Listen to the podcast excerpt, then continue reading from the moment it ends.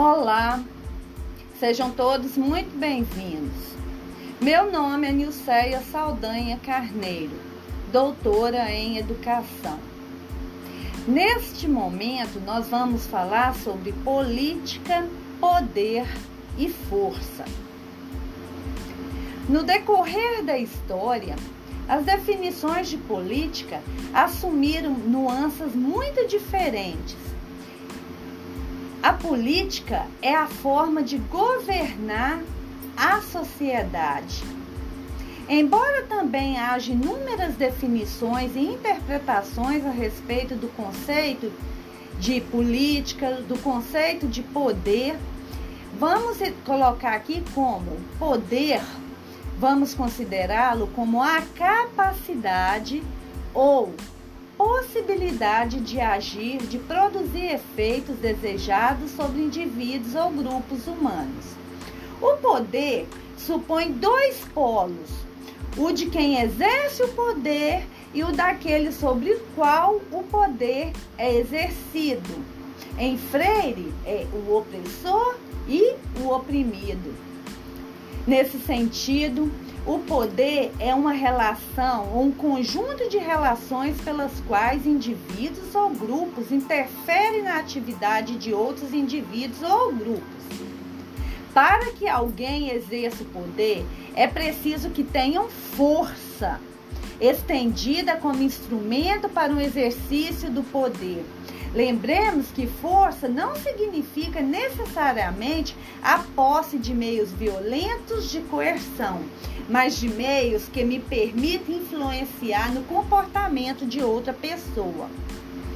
Entre tantas formas de força e poder, as que nos interessam neste momento referem-se à política, e em especial ao poder do Estado, que desde os tempos modernos se configuram como a instância por excelência do exercício do poder político em várias áreas da vida pública.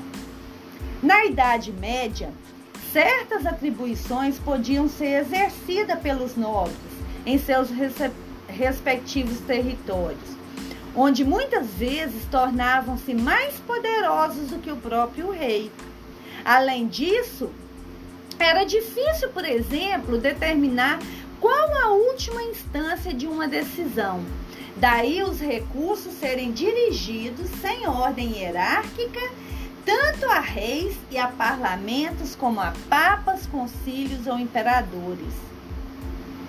Mas, a partir da Idade Moderna, com a formação das monarquias nacionais, o Estado se fortalece e passa a significar a posse de um território em que o comando sobre esses seus habitantes é feito a partir da centralização cada vez maior do poder. Apenas o Estado se tornou apto para fazer e aplicar as leis, recolhendo impostos e ter até mesmo um exército. O poder do Estado, ele precisa ser legítimo, ou seja, ter o consentimento dos súditos, daqueles que obedecem, já que, como vimos, o poder é uma relação e apenas pela força ele não pode durar. Ao longo da história humana, foram adotados os mais diversos princípios legitimados de poder. Por exemplo, nos estados teocráticos, o poder legítimo vem da vontade de Deus. É o sistema de governo em que as ações política, jurídica, policial são submetidas às normas de alguma religião. Depois falamos sobre a monarquia, que é aquele poder, que é governado e comandado por uma só pessoa, que é colocada a parte de todos os outros membros do Estado, ou seja, os súditos. Também teve o governo aristocráticos, o poder do governo aristocráticos. Apenas os melhores exercem funções de mando. O que se entende por melhores varia conforme o tipo de aristocracia, os mais ricos, os mais fortes, os de linhagem nobre ou até os da elite do saber. A democracia é um regime de governo, é o que nós vivemos hoje, né? Onde o poder de tomar importantes decisões políticas é dado aos cidadãos. Podem ser divididas em democracia direta, democracia pura, onde o povo expressa a sua vontade. E pode ser também uma democracia indireta, onde o povo expressa a sua vontade, mas por meio das eleições de representantes que tomam decisões em nome daqueles que os elegeram. Vale ressaltar que no governo não democrático, a pessoa investida de poder dele se aposta por toda a sua vida como se fosse o seu proprietário, em virtude de privilégios. Por exemplo, o faraó do Egito, o César romano, o rei cristão medieval, eles se apropriaram do poder, identificando-o como seu próprio. É a pessoa do príncipe que se torna intermediária entre os indivíduos e Deus, ou intérprete humano da suprema razão. Esse poder personalizado não é legitimado pelo consentimento da maioria e depende do prestígio e da força dos que o possuem. O governante precisa estar sempre vigiando e controlando o surgimento de divergências que poderão abalá-la. Busca, então, a uniformização de crenças, opiniões, costumes, evitando o pensamento divergente e destruindo a oposição.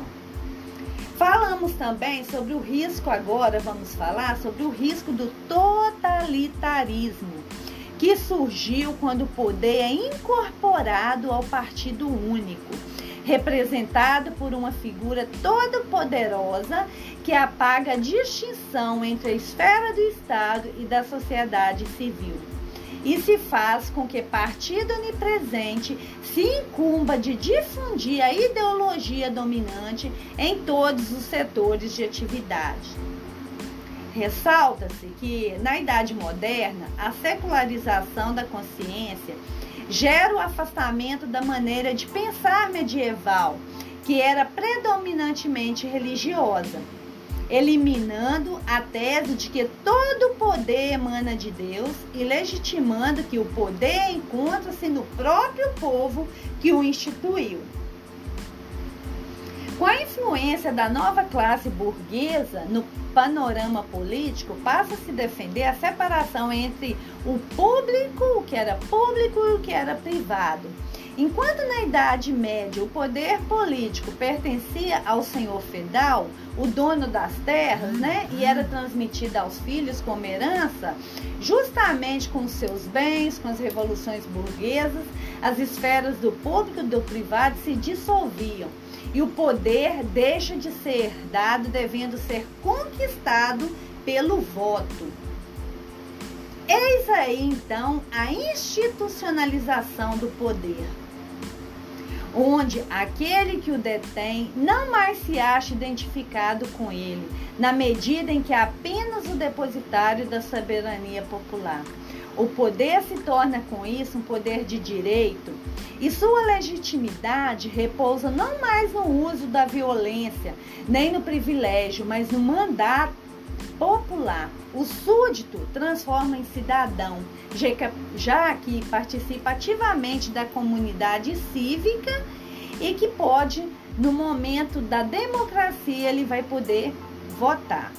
O fortalecimento do Estado moderno havia resultado no absolutismo real, onde houve grande concentração do poder nas mãos do soberano.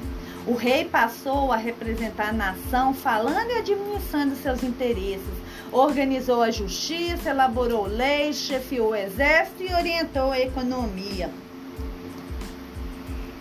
Vale ressaltar que, segundo Marilena Chauí, as determinações constitutivas do conceito de democracia são as ideias de conflito, de abertura e rotatividade, O que é o conflito? Ou seja, se a democracia respeita o pensamento divergente, ela também admite uma heterogeneidade essencial.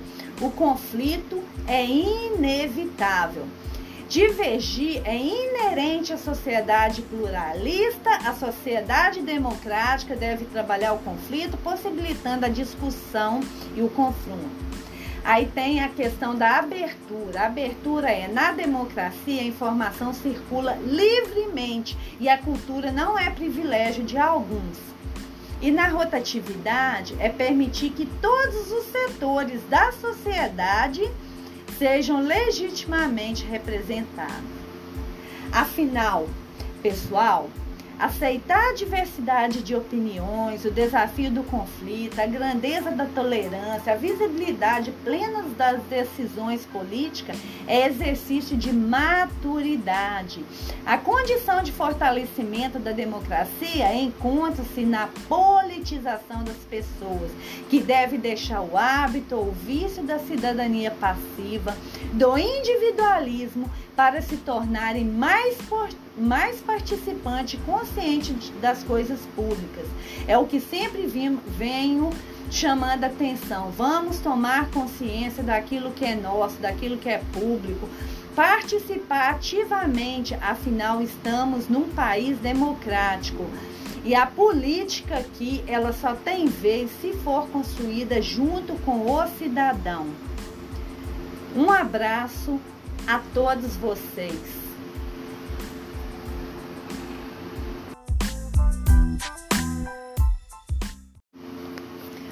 Olá, sejam todos muito bem-vindos. Meu nome é Nilceia Saldanha Carneiro, doutora em Educação. Neste momento, nós vamos falar sobre política, poder e força.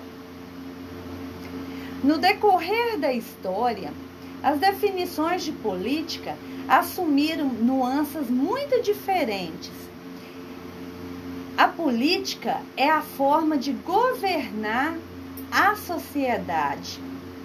Embora também haja inúmeras definições e interpretações a respeito do conceito de política, do conceito de poder, vamos colocar aqui como poder, vamos considerá-lo como a capacidade ou possibilidade de agir, de produzir efeitos desejados sobre indivíduos ou grupos humanos.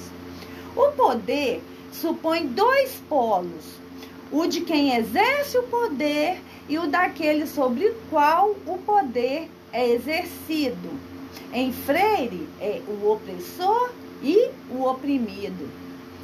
Nesse sentido, o poder é uma relação ou um conjunto de relações pelas quais indivíduos ou grupos interferem na atividade de outros indivíduos ou grupos. Para que alguém exerça o poder, é preciso que tenham força estendida como instrumento para o exercício do poder. Lembremos que força não significa necessariamente a posse de meios violentos de coerção, mas de meios que me permitem influenciar no comportamento de outra pessoa. Entre tantas formas de força e poder, as que nos interessam neste momento referem-se à política, e em especial ao poder do Estado, que desde os tempos modernos se configuram como a instância por excelência do exercício do poder político em várias áreas da vida pública. Na Idade Média, certas atribuições podiam ser exercidas pelos nobres em seus respectivos territórios, onde muitas vezes tornavam-se mais poderosos do que o próprio rei. Além disso, era difícil, por exemplo, determinar qual a última instância de uma decisão. Daí os recursos serem dirigidos sem ordem hierárquica, tanto a reis e a parlamentos como a papas, concílios ou imperadores. Mas, a partir da Idade Moderna, com a formação das monarquias nacionais, o Estado se fortalece e passa a significar a posse de um território em que o comando sobre esses seus habitantes é feito a partir da centralização cada vez maior do poder. Apenas o Estado se tornou apto para fazer e aplicar as leis, recolhendo impostos e ter até mesmo um exército. O poder do Estado, ele precisa ser legítimo, ou seja, ter o consentimento dos súditos, daqueles que obedecem, já que, como vimos, o poder é uma relação e apenas pela força ele não pode durar. Ao longo da história humana foram adotados os mais diversos princípios legitimados de poder. Por exemplo, nos estados teocráticos, o poder legítimo vem da vontade de Deus. É o sistema de governo em que as ações política, jurídica, policial são submetidas às normas de alguma religião. Depois falamos sobre a monarquia, que é aquele poder, que é governado e comandado por uma só pessoa, que é colocada à parte de todos os outros membros do Estado, ou seja, os súditos. Também teve o governo aristocráticos, o poder do governo aristocráticos. Apenas os melhores exercem funções de mando. O que se entende por melhores varia conforme o tipo de aristocracia. Os mais ricos, os mais fortes, os de linhagem nobre ou até os da elite do saber. A democracia é um regime de governo, é o que nós vivemos hoje, Onde o poder de tomar importantes decisões políticas é dado aos cidadãos. Podem ser divididas em democracia direta, democracia pura, onde o povo expressa a sua vontade. E pode ser também uma democracia indireta, onde o povo expressa a sua vontade, mas por meio das eleições de representantes que tomam decisões em nome daqueles que os elegeram. Vale ressaltar que no governo não democrático, a pessoa investida de poder dele se aposta por toda a sua vida como se fosse o seu proprietário, em virtude de privilégios. Por exemplo, o faraó do Egito, o César romano, o rei cristão medieval, eles se apropriaram do poder, identificando-o como seu próprio. É a pessoa do príncipe que se torna intermediária entre os indivíduos e Deus, ou intérprete humano da suprema razão. Esse poder personalizado não é legitimado pelo consentimento da maioria e depende do prestígio e da força dos que o possuem. O governante precisa estar sempre vigiando e controlando o surgimento de divergências que poderão abalá-la. Busca, então, a uniformização de crenças, opiniões, costumes, evitando o pensamento divergente e destruindo a oposição. Falamos também sobre o risco, agora vamos falar sobre o risco do totalitarismo, que surgiu quando o poder é incorporado ao partido único, representado por uma figura toda poderosa que apaga a distinção entre a esfera do Estado e da sociedade civil.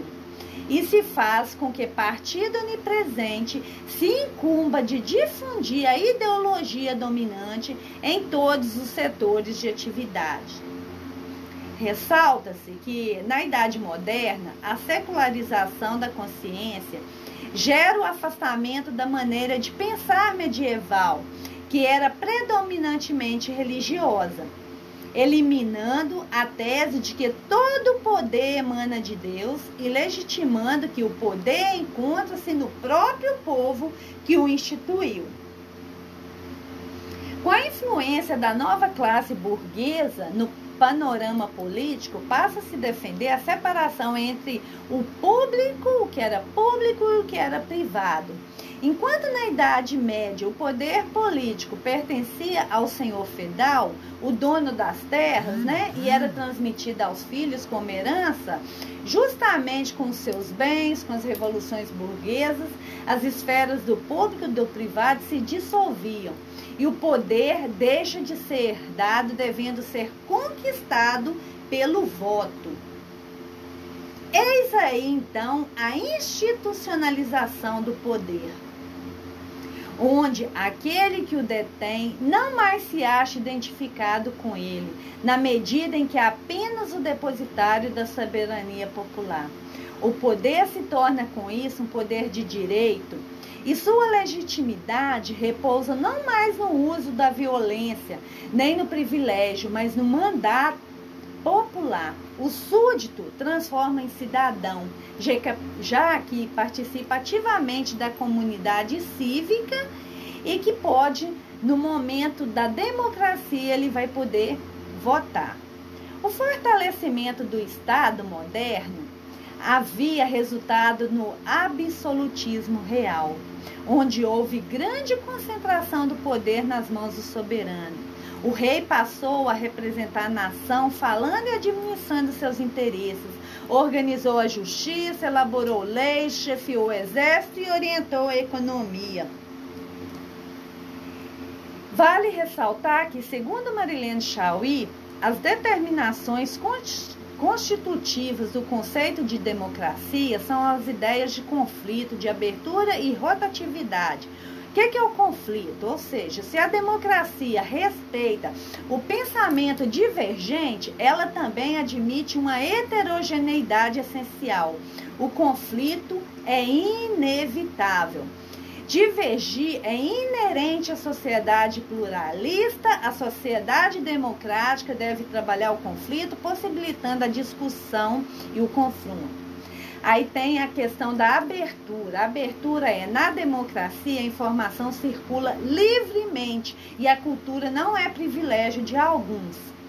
E na rotatividade é permitir que todos os setores da sociedade sejam legitimamente representados. Afinal, pessoal, aceitar a diversidade de opiniões, o desafio do conflito, a grandeza da tolerância, a visibilidade plena das decisões políticas é exercício de maturidade. A condição de fortalecimento da democracia encontra-se na politização das pessoas, que deve deixar o hábito ou o vício da cidadania passiva, do individualismo, para se tornarem mais participantes e consciente das coisas públicas. É o que sempre venho chamando a atenção. Vamos tomar consciência daquilo que é nosso, daquilo que é público, participar ativamente, afinal estamos num país democrático. E a política aqui, ela só tem vez se for construída junto com o cidadão. Um abraço a todos vocês.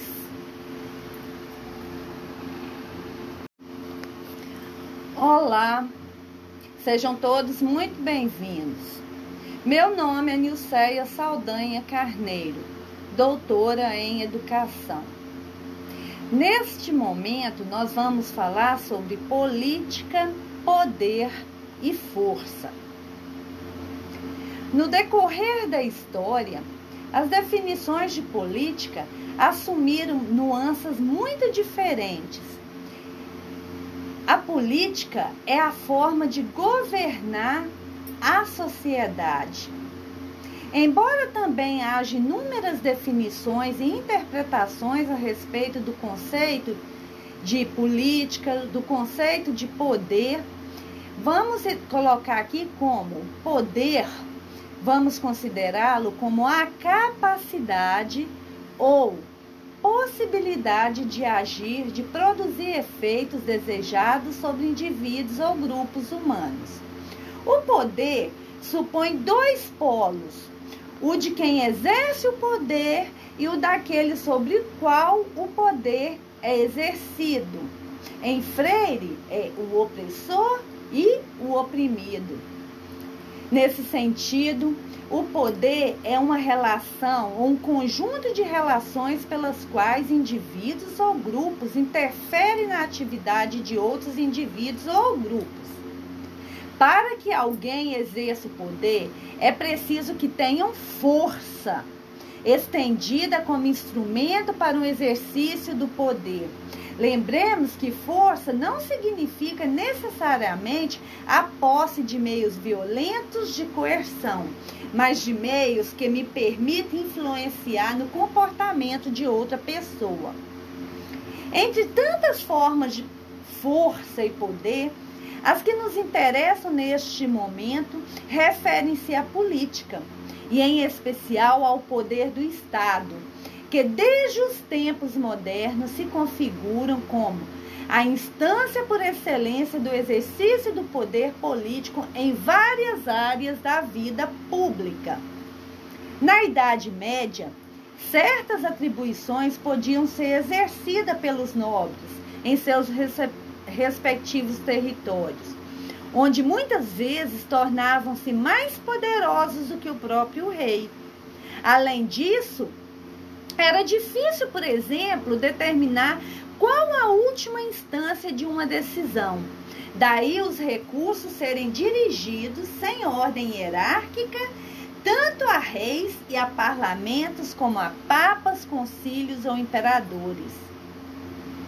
Mas, a partir da Idade Moderna, com a formação das monarquias nacionais, o Estado se fortalece e passa a significar a posse de um território em que o comando sobre esses seus habitantes é feito a partir da centralização cada vez maior do poder.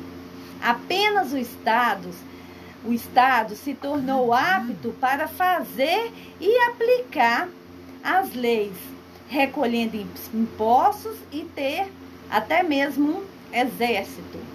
O poder do Estado, ele precisa ser legítimo, ou seja, ter o consentimento dos súditos, daqueles que obedecem, já que, como vimos, o poder é uma relação e apenas pela força ele não pode durar. Ao longo da história humana, foram adotados os mais diversos princípios legitimados de poder. Por exemplo, nos estados teocráticos, o poder legítimo vem da vontade de Deus. É o sistema de governo em que as ações política, jurídica, policial são submetidas às normas de alguma religião. Depois falamos sobre a monarquia, que é aquele poder, que é governado e comandado por uma só pessoa, que é colocada à parte de todos os outros membros do Estado, ou seja, os súditos. Também teve o governo aristocráticos, o poder do governo aristocráticos. Apenas os melhores exercem funções de mando. O que se entende por melhores varia conforme o tipo de aristocracia. Os mais ricos, os mais fortes, os de linhagem nobre ou até os da elite do saber. A democracia é um regime de governo, é o que nós vivemos hoje, Onde o poder de tomar importantes decisões políticas é dado aos cidadãos. Podem ser divididas em democracia direta, democracia pura, onde o povo expressa a sua vontade. E pode ser também uma democracia indireta, onde o povo expressa a sua vontade, mas por meio das eleições de representantes que tomam decisões em nome daqueles que os elegeram. Vale ressaltar que no governo não democrático, a pessoa investida de poder dele se aposta por toda a sua vida como se fosse o seu proprietário, em virtude de privilégios. Por exemplo, o faraó do Egito. o César romano, o rei cristão medieval, eles se apropriaram do poder, identificando-o como seu próprio. É a pessoa do príncipe que se torna intermediário entre os indivíduos e Deus, ou intérprete humano da suprema razão. Esse poder personalizado não é legitimado pelo consentimento da maioria e depende do prestígio e da força dos que o possuem. O governante precisa estar sempre vigiando e controlando o surgimento de divergências que poderão abalá-la. Busca, então, a uniformização de crenças, opiniões, costumes, evitando o pensamento divergente e destruindo a oposição. Falamos também sobre o risco, agora vamos falar sobre o risco do totalitarismo, que surgiu quando o poder é incorporado ao partido único, representado por uma figura toda poderosa que apaga a distinção entre a esfera do Estado e da sociedade civil. E se faz com que partido onipresente se incumba de difundir a ideologia dominante em todos os setores de atividade. Ressalta-se que, na Idade Moderna, a secularização da consciência gera o afastamento da maneira de pensar medieval, que era predominantemente religiosa, eliminando a tese de que todo o poder emana de Deus e legitimando que o poder encontra-se no próprio povo que o instituiu. Com a influência da nova classe burguesa no panorama político, passa a se defender a separação entre o público, o que era público e o que era privado. Enquanto na Idade Média o poder político pertencia ao senhor feudal, o dono das terras, né, e era transmitido aos filhos como herança, justamente com seus bens, com as revoluções burguesas, as esferas do público e do privado se dissolviam.